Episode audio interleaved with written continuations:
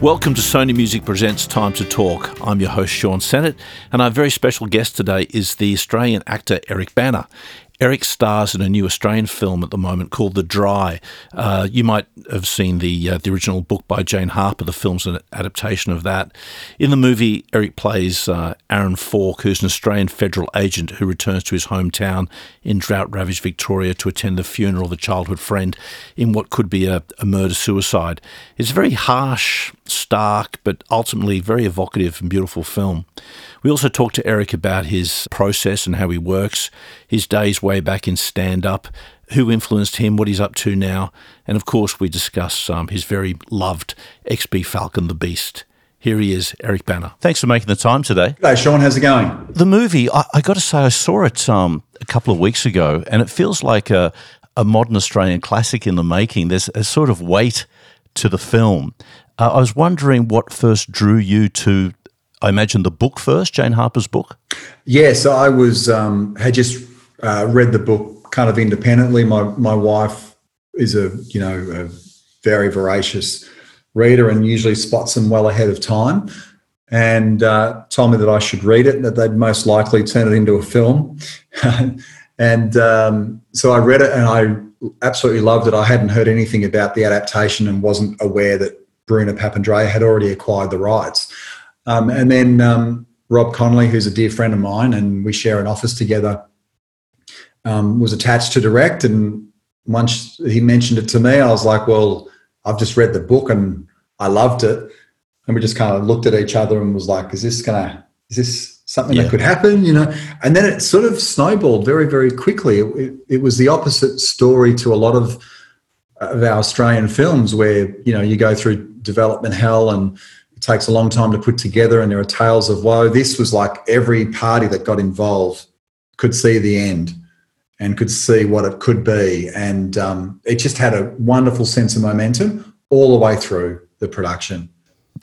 I, I love Rob's other work that he's done. So you guys have worked together, but things like Three Dollars was a great movie. You must feel in very safe hands when you're working with somebody like him. Absolutely, yeah, and and and Balibo specifically, I, I was a, a, massive fan of. But we hadn't worked together as actor director. We we worked on Romulus, my father, because Rob was the producer. Yeah, um, and Richard Roxburgh obviously was the director in that case. But we we just have always got along very very well and um, have very similar taste. And I felt really really confident going into because we also had a very very dear friendship.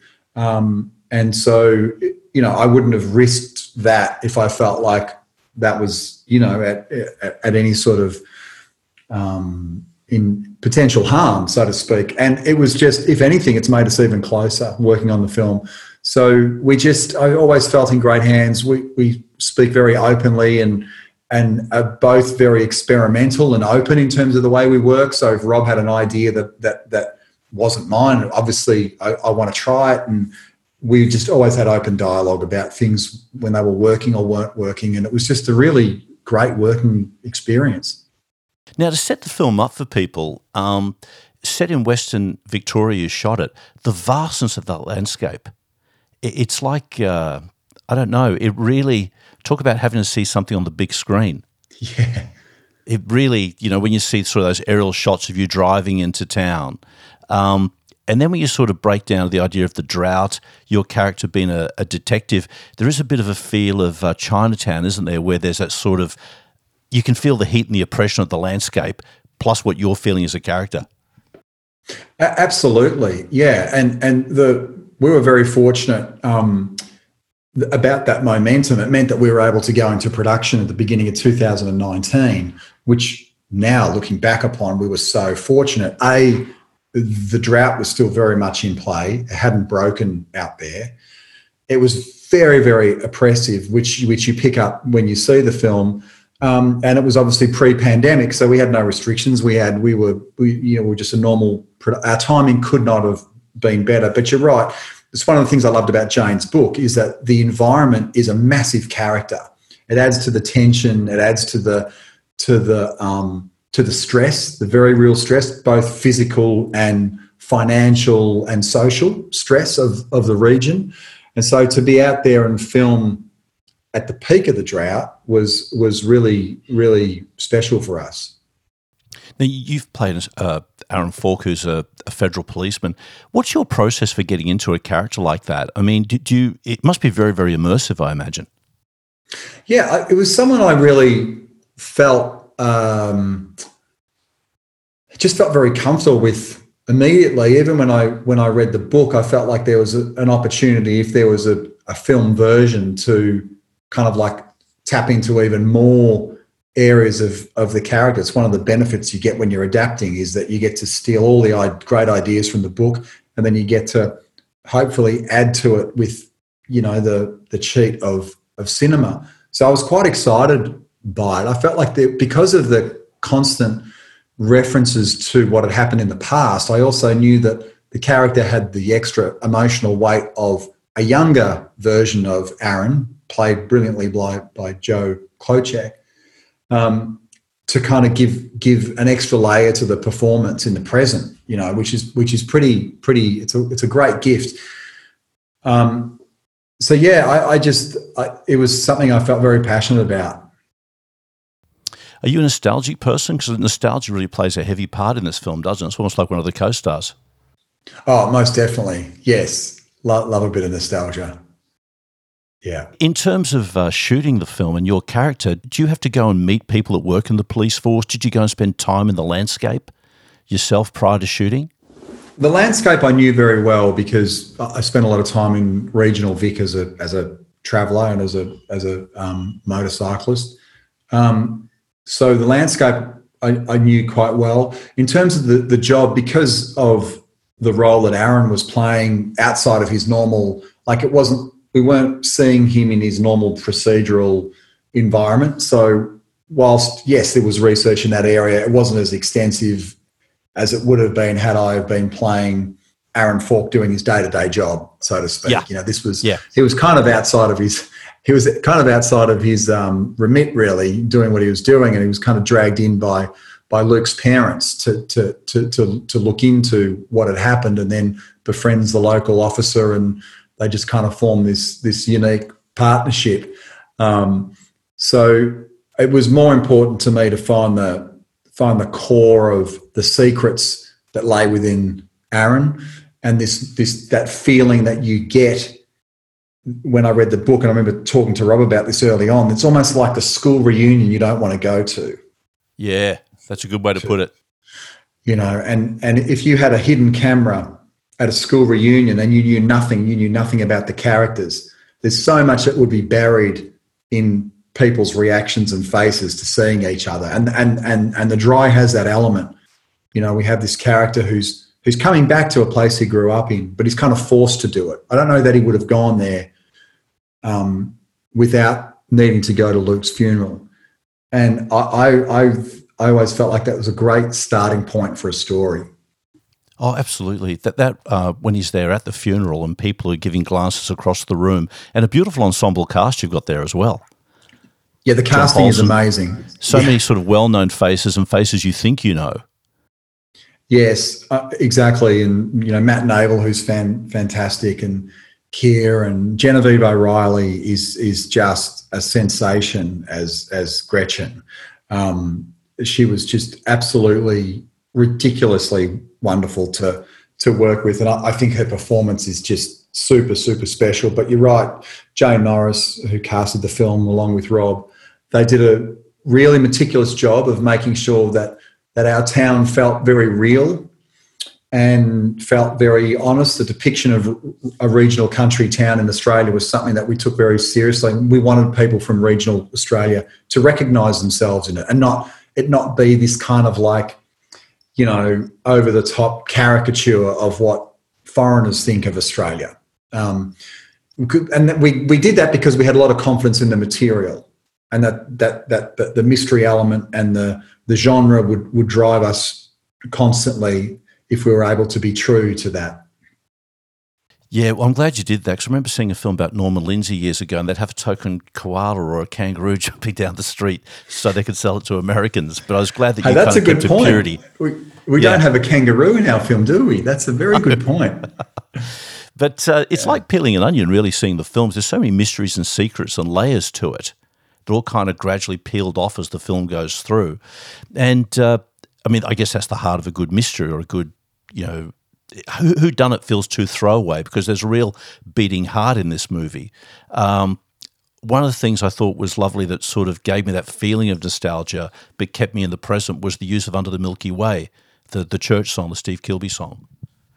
How did that come about using that song in the film? Do you know?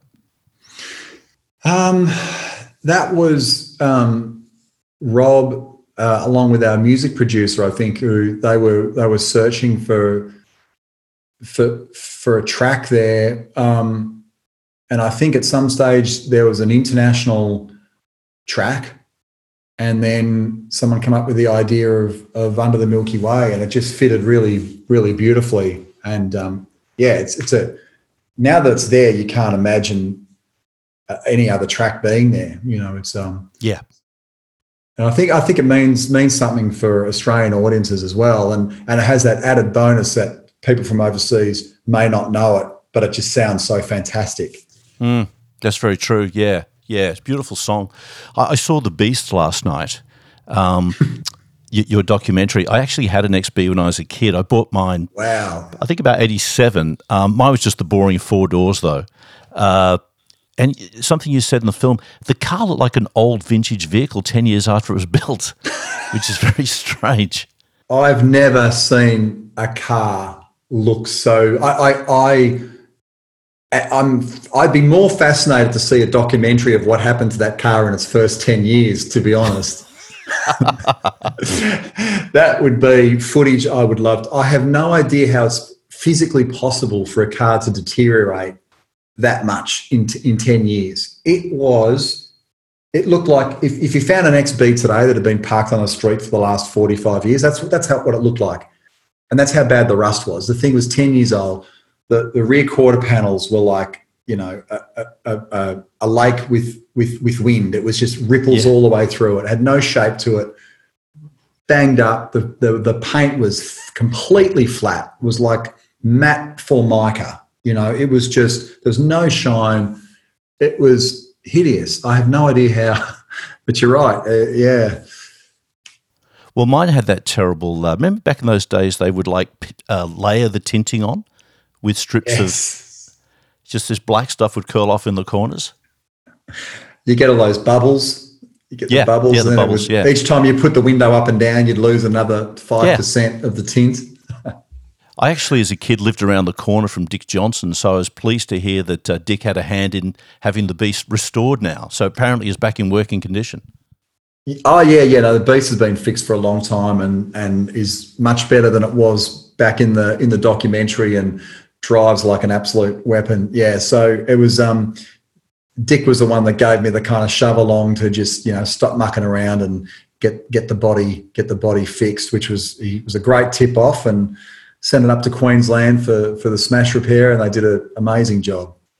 Well, I've got to say, as a kid, nobody left their driveway faster than Dick Johnson. Really? so, Dr. Phil in that movie talks about being in the zone as a driver. Is that the same when you're acting? Did, when you were playing Aaron, did you completely inhabit that character? Do you uh, be very hard to live that character 24 hours a day, but is it something that's you don't have room for anything else in your head when you're doing the job? Yeah, I feel like that on every job. One of the things I love about my work is that I, don't work from home, and so um, I can't imagine what it would be like to wake up in my own bed, leave my house, and go to go to an acting job. I've, I've I haven't done it since Chopper was the last time I woke up in my own bed and went to work. So I, I love being on location. I love everything that comes from a location. I love shooting day for day and so it's very easy to immerse yourself. There's no, there's zero distractions. It's complete immersion. Your life is completely put on pause. I don't try and bring anything from my life with me when I go to a film. I'm not one of these people that like sets up a million photos and blankets and trinkets, like nothing.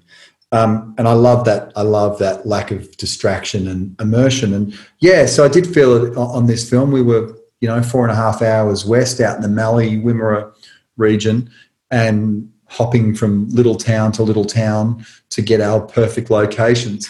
And it's impossible not to feel part of the film when you're doing that. It's a, it's a real, it's one of the things I love about working on a production. You know, I know you started life in comedy, obviously, and you did stand up, but then you kind of became a character comedian. Now, now you obviously for a very long time been a character actor. When you're building a character from scratch, is there a mood wall involved? Is there lots of notes in a book? How do you build a character?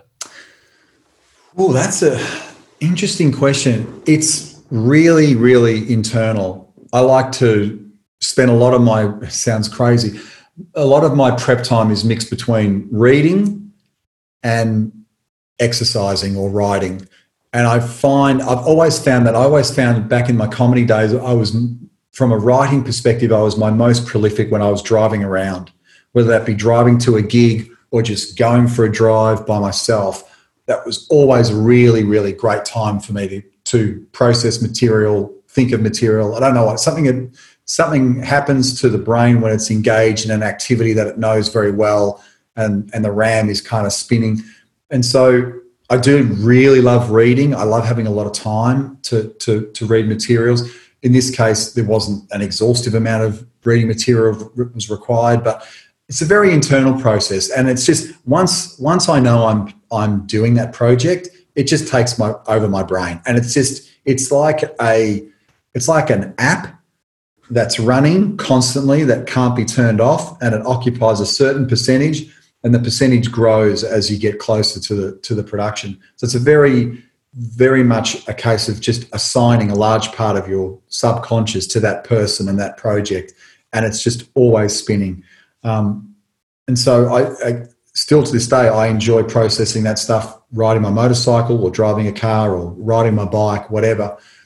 I find being in motion really, really helps. I'm not a massive note taker. I do take notes. My scripts are never full of notes because I find that I'll end up being too married to an idea, and I don't like that. I like to to get there on the day and just kind of like go with what I'm feeling or what the director's feeling. Um, so I'm not a massive, massive note taker. I was initially quite intimidated when I started doing film when you'd sit down at rehearsals and these actors would open their scripts and I'm like, oh no, I'm I'm I'm in trouble here. This person has pages and pages of notes. Um, and I, I was not that person.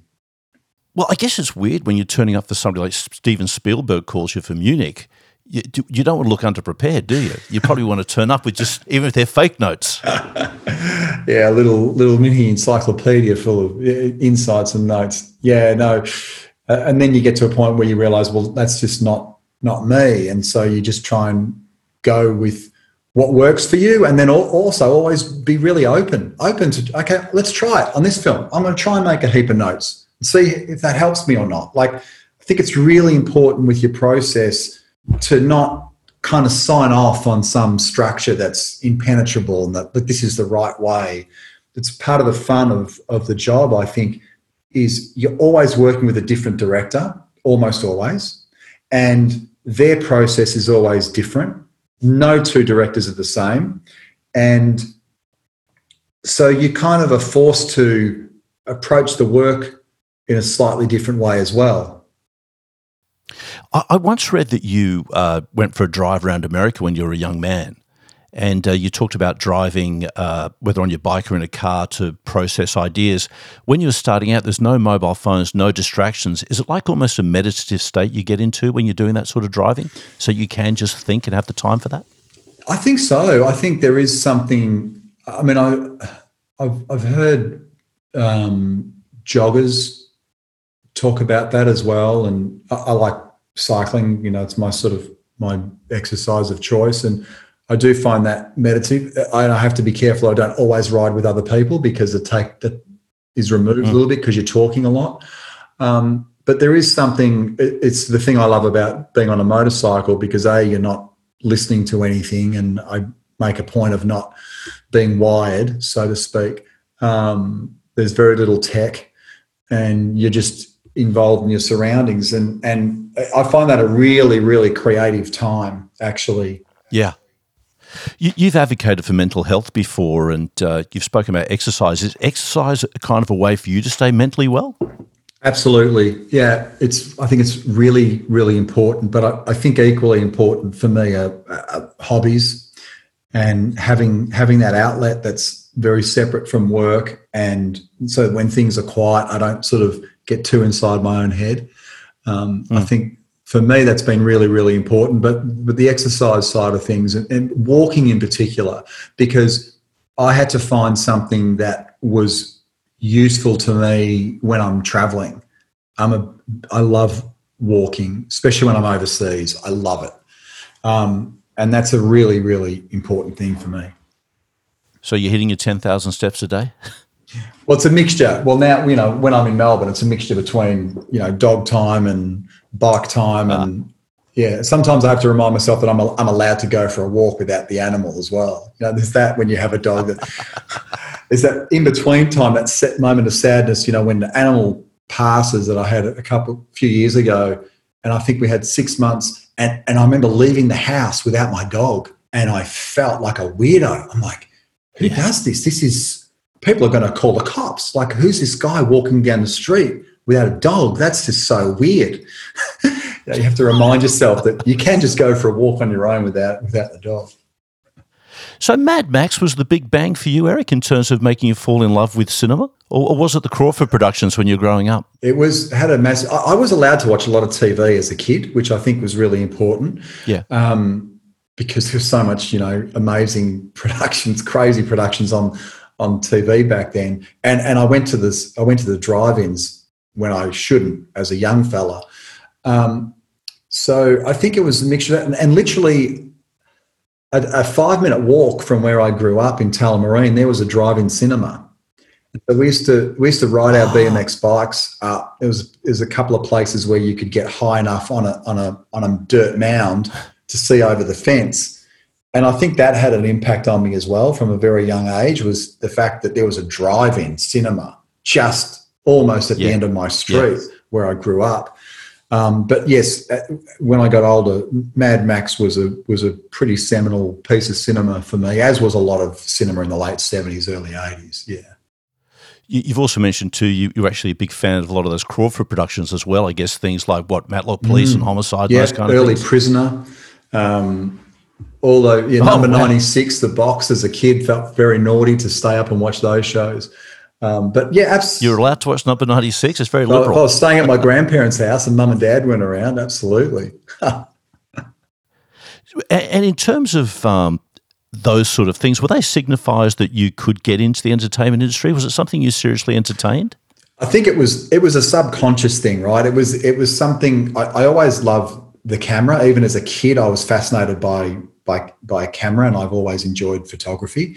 And I think I was I was always subconsciously moved by images and had an interest, a technical interest as well as a like a human interest.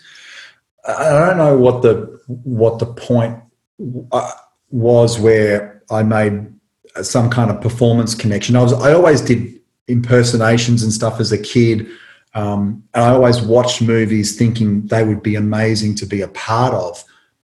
I, I, I didn't I didn't I, I didn't understand it. I didn't understand what the people were doing. It always just felt like that would be fun to do. That would feel that feels like something that's doable. I don't know why I felt that, but I just always had this connection when, and maybe it's because there was so much good cinema when I was growing up. It was so immersive and so transcendent that I just I felt like I was a part of it. Right? That's what you want as an audience member. And so maybe subconsciously yeah. I was kind of like feeling like I was in the films, you know? Yeah. How, how important were the Holy Trinity of um, Hogan, Gunston, and, and Humphries to oh, you? Very, very important. Yeah, I thought Paul Hogan was a, was a genius, and I loved his shows. Norman Gunston as well. Uh, I have to admit, though, that um, Barry Humphries was the very, very first person I saw in a live performance. You know, growing up in suburban Melbourne, I had never been to the theatre. And I must have been maybe 18 or 19 years old. And I went to see Barry Humphries in Melbourne. And I was kind of like changed forever. I remember just sitting there and feeling the silence of a thousand people as he came on stage and, and started performing. And it was the most magical thing that I'd seen. It was just this incredible feeling and presence that he had, and was just so entertaining. That was a pretty, looking back, that was a pretty big moment for me because I, that was very foreign. I'd just grown up with cinema and with no live theatre.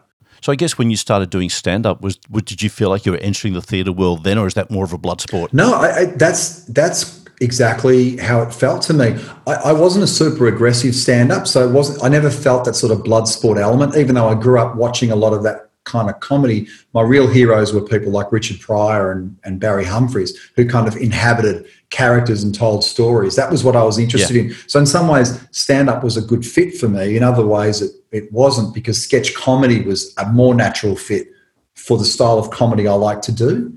Um, yes. So it was a bit of a stepping stone, consciously or subconsciously, to to kind of where I am in a, in a way. Um, I didn't know how I could get to here, and I think if I planned to get to here, I would have failed miserably. But Yes. I, I, just kind of like felt I felt my way through the stand up and through the sketch comedy. And as I as I was going, I'd sort of readjust the goalpost a bit, you know. We, we had Steve Waugh on the podcast um, recently, and uh, he said he played enough cricket for 20 years. He didn't feel the need to play any more cricket with people. But then he went to India and picked up a bat and enjoyed playing just in a park. It kind of brought back what playing cricket meant to him, playing with kids in the street. Do you ever walk past a comedy store in LA or, you know, uh, Boise, Idaho, and think I could just walk in and do ten minutes? No, I know I couldn't. I have no material, um, but I, but I do watch occasionally. You know, a stand-up clip will come up that's very good, and um, I, I do. There is a there's a little pang of jealousy that that's that runs through where you say to yourself, "Oh, I'd like to try that again," and then I'm just like back to reality and my kids would do an intervention. Yeah. I think if I told them I was going to go out and do ten minutes somewhere. You've said in the past too, it's actually quite hard to find great material to do for films. Like you're kind of averaging one film a year or something. Are you still finding it is hard to find a great script? Yeah, I mean, just as hard now as it's ever been, if not if not harder.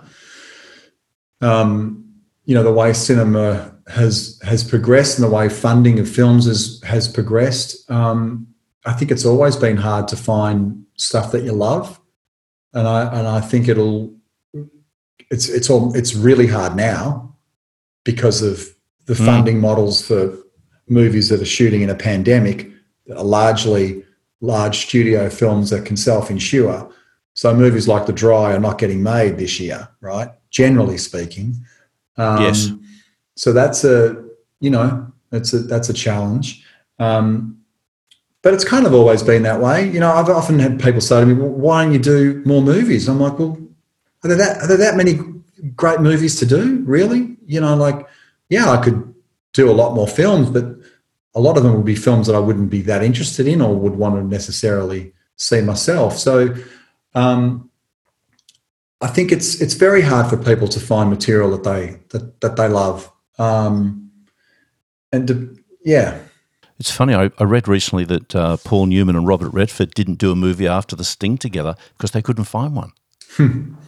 Which feels, you know, two actors of that magnitude that somebody couldn't come up with something for them. I think it is easy to assume that, you know, you look at someone. Um, I remember, you know, when people were critical of someone like Robert De Niro because he went through a phase of doing um, you know, movies that were different to the kind of movies he'd been doing. And it was almost like, oh, do you honestly think there are movies like Taxi Driver sitting on his desk that he's saying no to? Like, do you, do you think that's how the industry works? Do you think he wants to do a streak of comedies because he wants, like, it's, it's a lot more complicated than people envisage, I think. Um, the, the, the notion yeah. of what material is available to people and what's at their disposal and what's what, what's possible for them to do.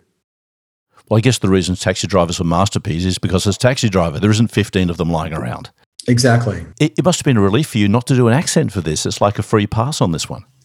I can't believe actors get paid to, to do movies where they don't have to do an accent. Like, like the, there are people who go their entire career just being American or just being British, and I'm, I'm extremely envious. I wish there were more Australian characters in in international cinema. They are almost non-existent. But um, yes, you're right. It was it was a uh, something I didn't take for granted. Um, it's just become a normal part of my job, and I'd forgotten yeah. what it was like to not have to do one. Is your Mike Hailwood uh, film on ice while COVID's happening? Yeah, most definitely. So, well, it, it's not a it's not a movie yet. We you know we have the rights to the story, and I'm working on the script. But yes, in terms of like general momentum, like everything else, yeah, not being able to leave the country. That's very exciting. Uh, yeah, so um, that, I've been working working very hard on that and trying to make use of make use of the time, and we'll do everything we can to turn it into a into an actual movie. But for the time being, it's just an acquisition of of rights, and I'm working on the script. I've been told I've got one last question, so I'm thinking if it was uh, Paul Newman, Steve McQueen, yourself, and maybe even Patrick Dempsey or somebody, who'd be the man to beat in a rally race? Ooh, who would I back? Whew. That's a tough one. Depends on the track. Depends okay. on the car. If it's Phillip Island, I'm going to have to back myself in. Bathurst or Phillip Island, I'm going to have to put money on myself. All right, I'd um, put money on you too. Thanks for your time, Eric. Thanks very much, mate. It was good to talk to you.